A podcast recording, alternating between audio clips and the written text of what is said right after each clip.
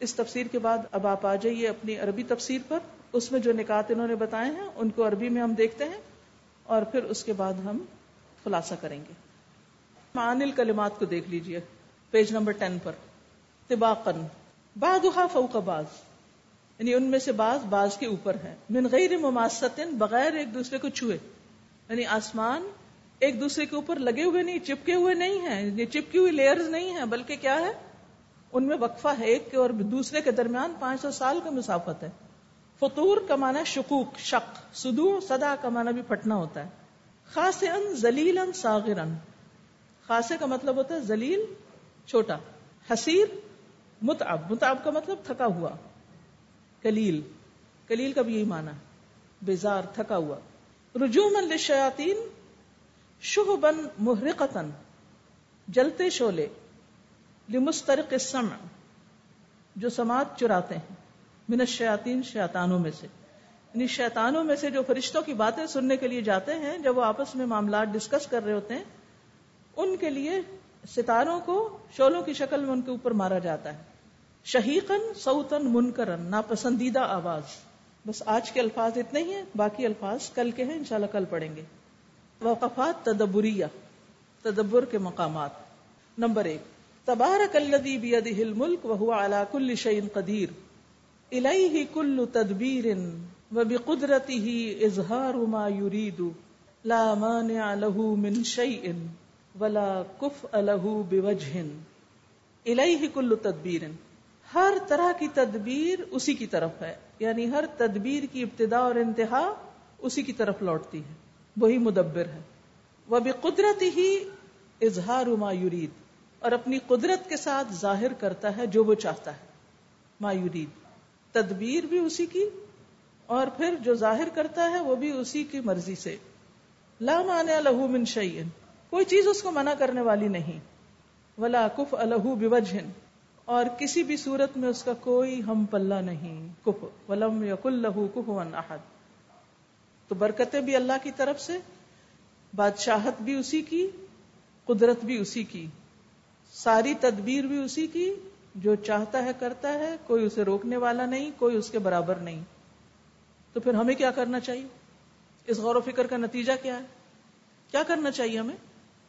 اسی پر بھروسہ کرنا چاہیے۔ اسی کی طرف ہر معاملے میں رجوع کرنا چاہیے۔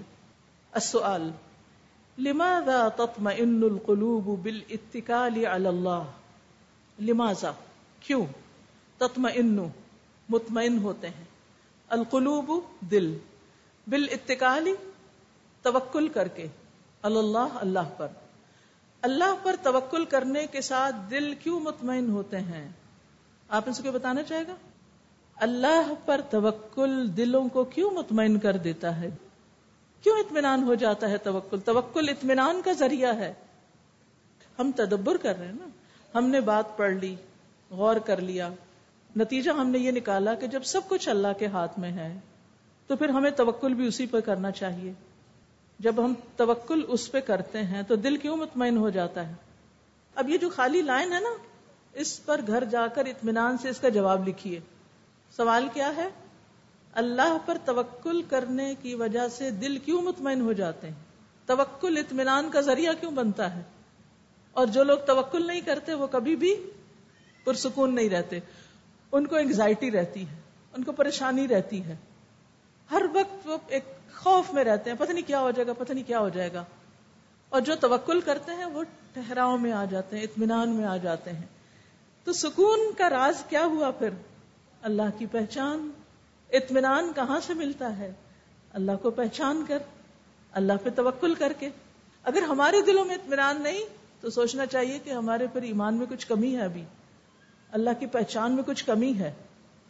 نمبر دو اللہ خلق الموت والحیات لیبلوکم ایکم احسن عملا وهو العزیز الغفور۔ قال فضیل بن عیاد، فضیل بن ایاز کہتے ہیں، اخلصه واسوبه، سب سے زیادہ خالص اور سب سے زیادہ درست۔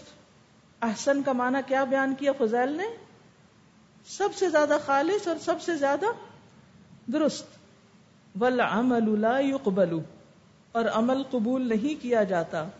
حتیٰ یقون خالصن ثوابن حتیٰ یہاں تک کہ یقون وہ عمل ہو خالصن خالص ثوابن درست۔ عمل قبول نہیں کیا جاتا۔ جب تک کہ وہ خالص نہ ہو، درست نہ ہو۔ تو قبولیت عمل کی دو شرائط ہمیں یہاں پتہ چل رہی ہیں۔ السؤال۔ سوال کے نیچے جواب کی جگہ خالی رکھیے، گھر جا کے آپ نے جواب لکھنے کل آ کے مجھے بتائیں گے آپ نے کیا لکھا ہے۔ اوکے؟ کل پریپیئر ہو کر آئیں۔ مل مراد بحسن العمل۔ حسن عمل سے کیا مراد ہے؟ کیا مراد ہے؟ وہ عمل جو خالص ہو، درست ہو، سنت کے مطابق ہو، اور جو میں تفسیر میں کچھ باتیں بتائیں۔ نمبر تین، ثم مرجع البصر۔ کرتین ينقلب اليك البصر خاسئا وهو حسير وانما اور بے شک امرا، اس نے حکم دیا۔ کس نے؟ اللہ نے۔ بن نظر دیکھنے کا۔ مرتعینی دو بار۔ لأن الانسان کیونکہ انسان اذا نظر فی الشیء جب کسی چیز میں دیکھتا ہے، مرتن ایک بار، لا یرا عیبہ تو نہیں دیکھ پاتا اس کا عیب۔ معلوم ینظر جب تک کہ وہ نہ دیکھے الہی اس کی طرف۔ مرتن اخرا دوسری بار۔ یعنی صرف ایک بار دیکھنے سے کسی چیز کا عیب نظر نہیں آتا۔ کسی ایک ملاقات سے کسی کی پوری پہچان نہیں ہوتی۔ کسی کو صرف سامنے سے ظاہر سے دیکھ کر اس کے اندر کی سارے عیب، غلطیاں، خامیاں نہیں پتا چلتی۔ اس لیے بار بار دیکھنے سے معاملے کی حقیقت اور طے تک انسان پہنچتا ہے۔ تو اللہ سبحانہ تعالیٰ نے چیلنج کر دیا، جتنا چاہے، جتنی بار چاہے دیکھو۔ تم ہی تھکو گے، حاصل کچھ نہیں ہوگا۔ تو اس لیے پھر کیا کرو؟ ایمان لے آؤ۔ السؤال، سوال ہے۔ لما دا امرا کیوں حکم دیا اللہ نے؟ بھی اعادت نظری نظر لوٹانے کا، دوبارہ دیکھنے کا فس سماواتی آسمانوں میں۔ اب اس کا جواب آپ لکھ کے لائیں گے۔ اوپر پڑھیں گے، جواب اسی میں سے نکالیں گے۔ ٹھیک ہے؟ نمبر چار۔ وَلَقَدْ زَيَّنَّ السَّمَاءَ الدُّنْيَا بِمَصَابِيحَ وَجَعَلْنَاهَا رُجُومًا لِلشَّيَاطِينَ وَآتَدْنَا لَهُمْ عَذَابَ السَّعِيرِ. قال قطادہ قطادہ نے کہا، خلق اللہ النجوم لثلاثة اشیاء ستاروں کو اللہ نے تین وجوہات سے پیدا کیا. زینت السماء، آسمان کی خوبصورتی، ورجوم الشیاطین اور شیطانوں کو مار بگانے کا ذریعہ، رجم کرنے کا آلہ وہ تدا بہا اور ان سے ہدایت لی جاتی راہ لی جاتی رہنمائی لی جاتی ہے، فی ظلمات البر والبحر، خشکی اور سمندر کے اندھیروں میں۔ ٹھیک ہے؟ اور یہ تفسیر ہے ابن جزئی کی۔ آپ نے دیکھا ہوگا ہر ایک کے بعد ایک نام لکھا ہوا ہے۔ نمبر تھری کے آگے لکھا ہوا ہے قرطبی، یہ بھی ایک تفسیر ہے عربی کی۔ نمبر دو کے آگے لکھا ہوا ہے بغوی، یہ بھی تفسیر ہے۔ نمبر ایک کے آگے لکھا ہوا ہے بقائی، یہ بھی مفسر ہیں۔ تو یہ مختلف تفسیروں سے انہوں نے ان آیات کا معنی یہاں لکھا اور کہا کہ اس پہ غور و فکر کرو، اپنے آپ کو سوال کرو جواب تلاش کرو۔ یہ ابن جزئی کی تفسیر ہے۔ یہ کیا لکھا ہوا ہے؟ ابن جزئی۔ السؤال، عدد فوائد النجوم۔ گنو، تعداد معلوم کرو۔ ستاروں کے فائدوں کی۔ ستاروں کے فوائد شمار کیجیے نمبر پانچ تقاد تمیز من الغیز کلما القی فیہا فوجن سألهم خزنتها. ألم يأتكم نذير؟ هذه الآية تدل على أن الله تعالى لا يعذب بالنار أحدا إلا بعد أن ينذره في الدنيا. هذه الآية، یہ آیت تدل، دلالت کرتی ہے، رہنمائی کرتی ہے اللہ اس بات پر ان اللہ تعالی کہ اللہ تعالی لا يعذب نہ عذاب دے گا بن ناری آگ کا احدن کسی ایک کو بھی اللہ مگر، بعد بعد فی دنیا بعد اس کے کہ وہ اس کو خبردار کر دے دنیا میں۔ یعنی آگ کا عذاب انہی کے لیے ہے جنہیں دنیا میں خبردار کیا گیا تھا اس آگ سے۔ اللہ کے احکامات جن کو بتائے گئے تھے۔ یہ علامہ شنقیتی کی تفسیر ہے۔ السؤال ملذی يدل علیہ سؤال خزنت النار لافواج جہنم الم یاتکم نذیر ما، کیا ہے الذی وہ چیز؟ یدل علیہ، جس پر دلالت کرتا ہے سؤال سوال خزنت النار آگ کے داروغوں کا افواج جہنم جہنم کی فوجوں یا جہنم کے گروہوں کے لیے۔ اور سوال کیا ہے؟ علم یا ندیر یعنی جہنم کے خازن داروغا جہنم میں جانے والوں سے یہ سوال جو کرتے ہیں، یہ کس بات پہ دلالت کرتا ہے؟ کس پہ کرتا ہے؟ یہ اوپر جواب موجود ہے کی تفسیر ہے نا؟ آپ نے اردو میں اس کا جواب نیچے لکھنا ہے۔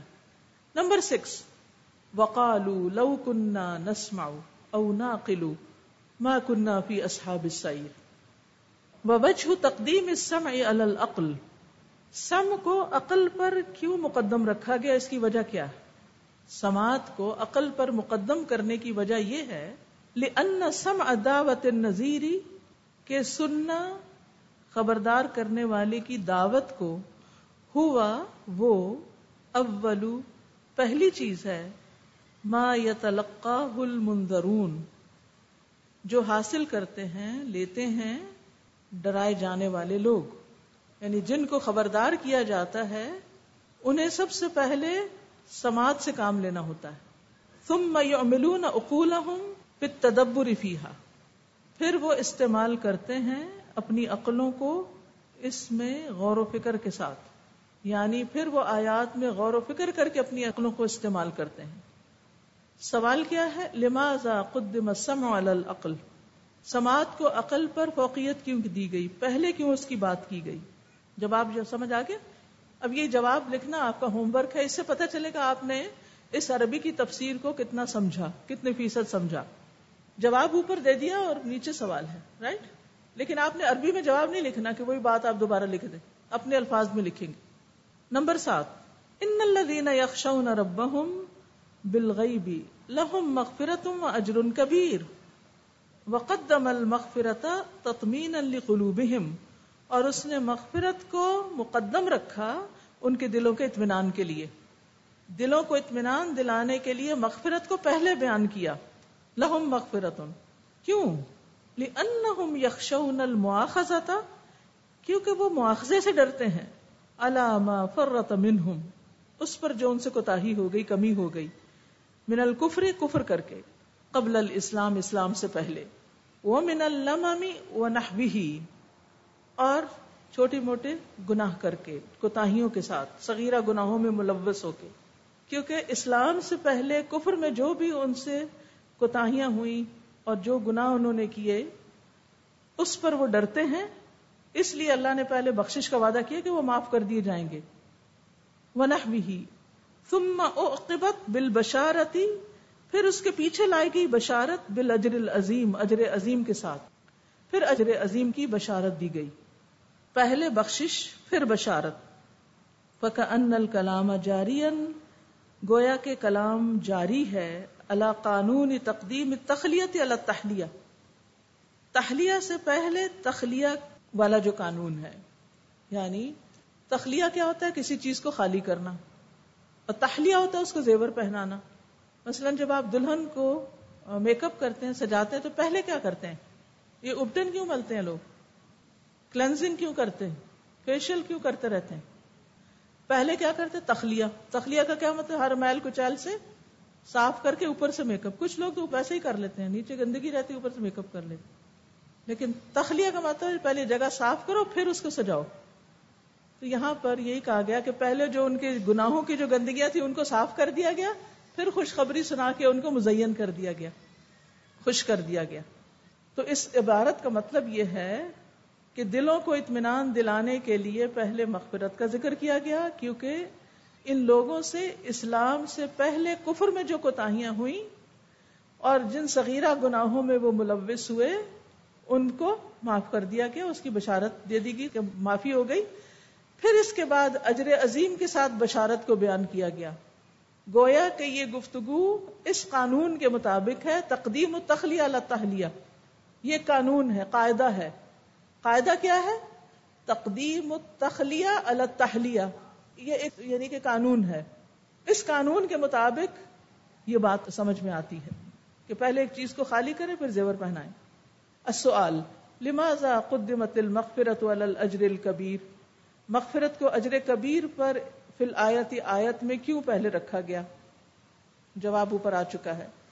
وہ اسرو قولکم اب جھرو بھی انہو علیم بذات الصدور۔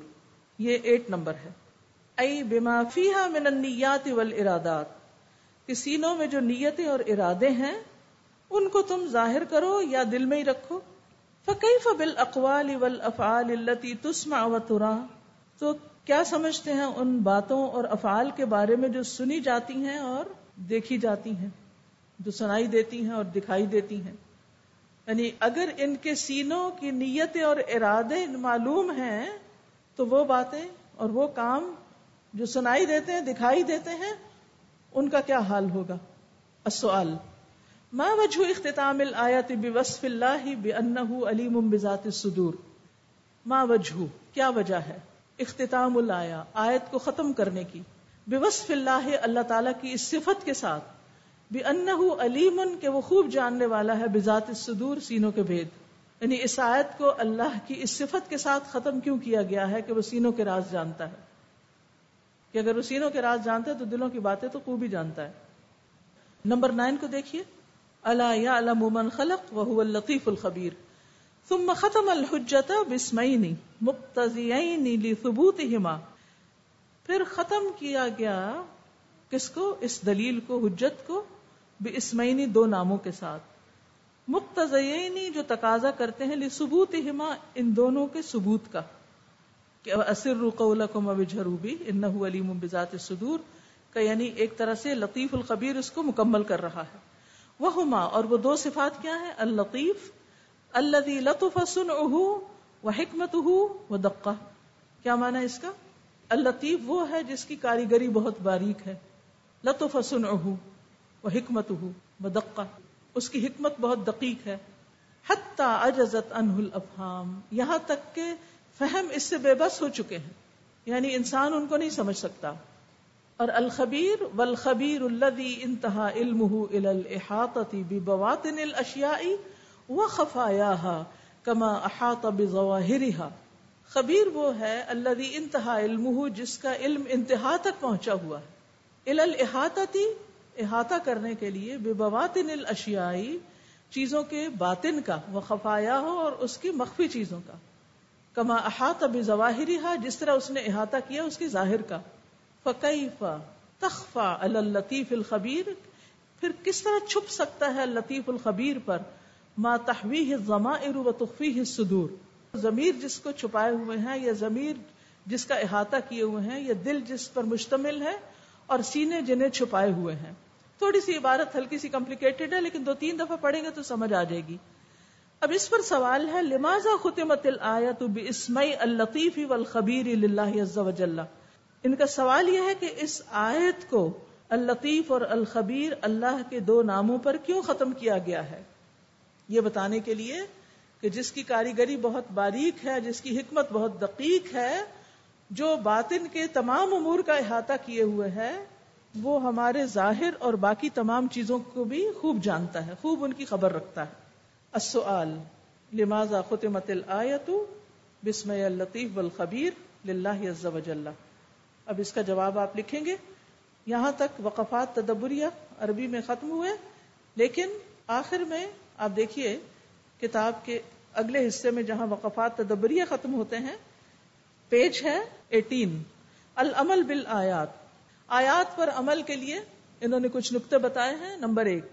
کل اللہ جعل عملی خالص ثوابن یہ دعا سکھا رہے ہیں۔ اے اللہ، میرے عمل کو خالص اور درست کر دے۔ یہ ہمیں بھی دعا مانگنی ہے، ٹھیک ہے؟ تم تحر سنت فی کل ما تعمل پھر ہر اس معاملے میں یا ہر کام جو تم کرتے ہو، اس میں سنت کو تلاش کرو۔ یعنی سنت کی پیروی کرو۔ لیبلو کم کو محسن و العزیز الغفور، سے ہمیں یہ عمل کا نقطہ ملتا ہے۔ نمبر دو تمل غور کرو فی خلق النجوم، ستاروں کی تخلیق میں۔ تم محمد اللہ، پھر اللہ کی تعریف کرو۔ اللہ ان من الشیاطین من استراق السمع، کہ اس نے شیطانوں کو سماعت چرانے میں یا سن گن چرانے سے روک دیا ہے۔ لی اللہ یفتنو، تاکہ وہ فتنے میں نہ ڈالیں الخل کا مخلوق کو۔ یعنی اللہ نے شیاطین کو کیوں روک دیا کہ وہ فرشتوں کی خفیہ باتیں سنیں؟ تاکہ وہ مخلوق کو فتنے میں نہ ڈالیں، حق اور باطل آپس میں مختلط نہ ہو جائے۔ تو اس پر غور و فکر کیجیے نمبر تین، قل اللہ یہ دعا مانگیے۔ اللہ انی اسألک خشیتک فی الغیب والشہادہ۔ اے اللہ، میں تیری خشیت مانگتی ہوں، غیب میں بھی اور حاضر میں بھی۔ کیونکہ ان الذین یخشون ربهم بالغیب لہم مغفرت و اجر کبیر۔ تو آج کی اس صورت میں عمل کے دو تین باتیں ہیں، ایک تو دو دعائیں ہیں اور ایک ستاروں میں غور و فکر کی بات ہے۔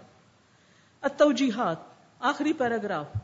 نمبر ون، الحث على قراءة سورة الملک کل لیلہ ہر رات سورت ملک پڑھنے پر ابھارا گیا ہے موٹیویٹ کیا گیا ہے۔ تبارک الذی بیدہ الملک وهو على كل شيء قدیر۔ نمبر دو، آپ توجہ کیجیے کہ سورت میں کیا آیا ہے؟ تعظیم اللہ جل وعلا فی کل امر من الامور۔ معاملات میں سے ہر معاملے میں اللہ عز و جل کی تعظیم کرنا۔ یعنی ہر موقع اور ہر مقام اور ہر حال میں اللہ جل وعلا کی تعظیم۔ ہمارے دل میں اس کی بڑائی ہی رہے۔ اس کی رضا پر راضی ہی رہے نمبر تین اقوبت و مخالفت لمبیائی اقوبہ سزا، مخالفت الانبیاء نبیوں کی مخالفت کی۔ وما اعد اللہ لمخالفیہم من العذاب والتوبیخ اور جو اللہ نے تیار کیا ان کے مخالفوں کے لیے عذاب اور ڈانٹ ڈپٹ میں سے۔ یعنی اللہ نے ان کے ساتھ جیسی ناراضگی کا اظہار کیا، اس کی طرف یہاں توجہ ملتی۔ تو گویا تین نکات خاص طور پر قابل غور ہیں۔ نمبر ایک، اس صورت کا ہر روز رات کو پڑھنا، یہ خلاصہ ایک طرح سے۔ نمبر دو، ہر حال میں اللہ کی تعظیم کرنا، ہر معاملے میں اللہ کو بڑا سمجھنا۔ اور نمبر تین، اس عذاب سے ڈرنے کی فکر کرنا جو پیغمبروں کے مخالفین کے لیے اللہ نے رکھا ہے۔ اس کے ساتھ ہی آج کا ہمارا وقت ختم ہوا اور ہماری بات بھی ختم ہوئی۔ انشاءاللہ کل ہم آگے چلنے سے پہلے آج جو آپ نے پڑھا ہے، اس پر آپ گھر جا کے بھی غور و فکر کریں گے۔ اور پھر اپنے اپنے جو کوشش ہے آپ نے کی اس کو پڑھنے، سمجھنے کی یا حفظ کرنے کی، یا جو سوالوں کے جواب لکھے، یہ میرے ساتھ آپ آ کے شیئر کریں گے اور انشاءاللہ پھر ہم آگے بڑھیں گے۔ ٹھیک ہے؟ تو اگر آپ تھک بھی گئے ہیں تو کوئی بات نہیں، کیونکہ غور و فکر کا کام تھکنے والا ہی ہوتا ہے۔ جس کام میں جتنی محنت ہوتی ہے، پھر اس کا اجر اتنا ہی ہوتا ہے۔ اس تھکن پہ اللہ سے اجر کی امید رکھیے اور اس کا ذکر نہ کیجیے کسی سے۔ آج تو بڑی لمبی کلاس تھی، میں تو تھک ہی گئی۔ کچھ نہ پوچھیں کہ گرمی سے کیا حال ہوا اور فرش پر بیٹھ بیٹھ کے کتنی اکڑن ہو گئی۔ بولنا ہی نہیں کسی سے، کچھ کہنا ہی نہیں۔ یہ سب کچھ کس کے لیے؟ یہی تو اخلاص ہے۔ کسی سے اگر ہم جا کے شیئر بھی کریں گے، آج یہ ہو گیا، یہ ہو گیا، یہ ہو گیا، وہ کیا کرے گا ہمارے لیے؟ اٹھ کے ہمیں دبائے گا؟ وہ کہے گا، کل مت جانا، یہ غلطی پھر نہ کرنا. تمہیں کس نے کہا تھا، اتنا زیادہ اور غور و فکر کرو، جتنا علم ہے اتنا ہی کافی ہے، ایسے نہیں کرنا. اخلاص کیا ہے؟ اپنے معاملے اللہ سے خالص رکھنا، ٹھیک ہے نا؟ ہر چیز اللہ کے ساتھ کر لیں، اللہ کو بتائیں ان نماش کو بسی و حسنی اللہ. اللہ میں تھک گئی ہوں، میں اس راہ میں تھکنا نہیں چاہتی، میں اس میں دوڑنا چاہتی ہوں، میں مرتے دم تک اس راہ میں رہنا چاہتی ہوں۔ اللہ سے اچھی اچھی دعائیں شروع کر دیا کریں۔ اذا سألك عبادی انی فانی قریب. اجیب دعوت دانی. وہ تو جواب دے گا، وہ تو کچھ کرے گا بھی. بندوں نے کچھ نہیں کرنا. بندوں سے امید بھی نہ رکھے ورنہ آپ کا دل ٹوٹے گا اور آپ کو موٹیویشن نہیں ملے گی. سیلف موٹیویشن صرف اس وقت آتی ہے جب انسان اللہ کے لیے کام کرتا ہے. ورنہ دوسروں کو ہر وقت ہمیں دھکا سٹارٹ کرنا پڑتا ہے. دوسروں کے دھکے سے نہ چلیے اللہ کی توفیق سے چلیے، ٹھیک ہے؟ اللہ تعالیٰ ہمیں اس کی توفیق عطا فرمائے۔ وآخر دعوانا ان الحمد للہ رب العالمین۔ سبحانک اللہم و بحمدک، اشہد ان لا الہ الا انت، استغفرک و اتوب الیک۔ السلام علیکم ورحمۃ اللہ وبرکاتہ۔ بسم اللہ الرحمن الرحیم۔ تبارك الذي بيده الملك وهو على كل شيء قدير. الذي خلق الموت والحياة ليبلوكم أيكم أحسن عملا وهو العزيز الغفور. الذي خلق سبع سماوات طباقا ما ترى في خلق الرحمن من تفاوت. فارجع البصر هل ترى من فطور. ثم ارجع البصر كرتين ينقلب إليك البصر خاسئا وهو حسير. وَلَقَدْ زَيَّنَّا السَّمَاءَ الدُّنْيَا بِمَصَابِيحَ وَجَعَلْنَاهَا رُجُومًا لِلشَّيَاطِينِ وَأَعْتَدْنَا لَهُمْ عَذَابَ السَّعِيرِ وَلِلَّذِينَ كَفَرُوا بِرَبِّهِمْ عَذَابُ جَهَنَّمَ وَبِئْسَ الْمَصِيرُ إِذَا سَمِعُوا لَهَا شَهِيقًا وَهِيَ تَفُورُ. تَكَادُ تَمَيَّزُ مِنَ الْغَيْظِ. كُلَّمَا أُلْقِيَ فِيهَا فَوْجٌ سَأَلَهُمْ خَزَنَتُهَا. سألهم خزنتها ألم يأتكم نذير؟ قالوا بلى قد جاءنا نذير فكذبنا وقلنا ما نزل الله من شيء. فكذبنا وقلنا ما نزل الله من شيء إن أنتم إلا في ضلال كبير. وقالوا لو كنا نسمع أو نعقل ما كنا في أصحاب السعير. فاعترفوا بذنبهم فسحقا لأصحاب السعير. إن الذين يخشون ربهم بالغيب لهم مغفرة وأجر كبير. وأسروا قولكم أو اجهروا به. إنه عليم بذات الصدور.